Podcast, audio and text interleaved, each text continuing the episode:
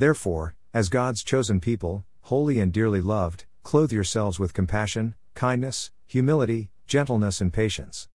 Bear with each other and forgive one another if any of you has a grievance against someone. Forgive as the Lord forgave you. And over all these virtues put on love, which binds them all together in perfect unity. Let the peace of Christ rule in your hearts, since as members of one body you are called to peace. And be thankful.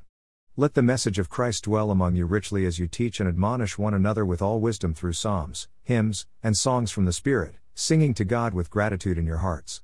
And whatever you do, whether in word or deed, do it all in the name of the Lord Jesus, giving thanks to God the Father through him. Colossians 3:12-17. Forgive as the Lord forgave you, verse 13. We don't start out with ideas. This is what compassion is, this is what kindness is, this is what humility is, this is what gentleness is, this is what patience, this is what peace is, this is what gratitude is. We start out with Jesus. We get to know what Jesus is like. We pray that we will become more like him. The Lord Jesus has blessed us so much. Let us pray that we will bring his blessing into the lives of other people.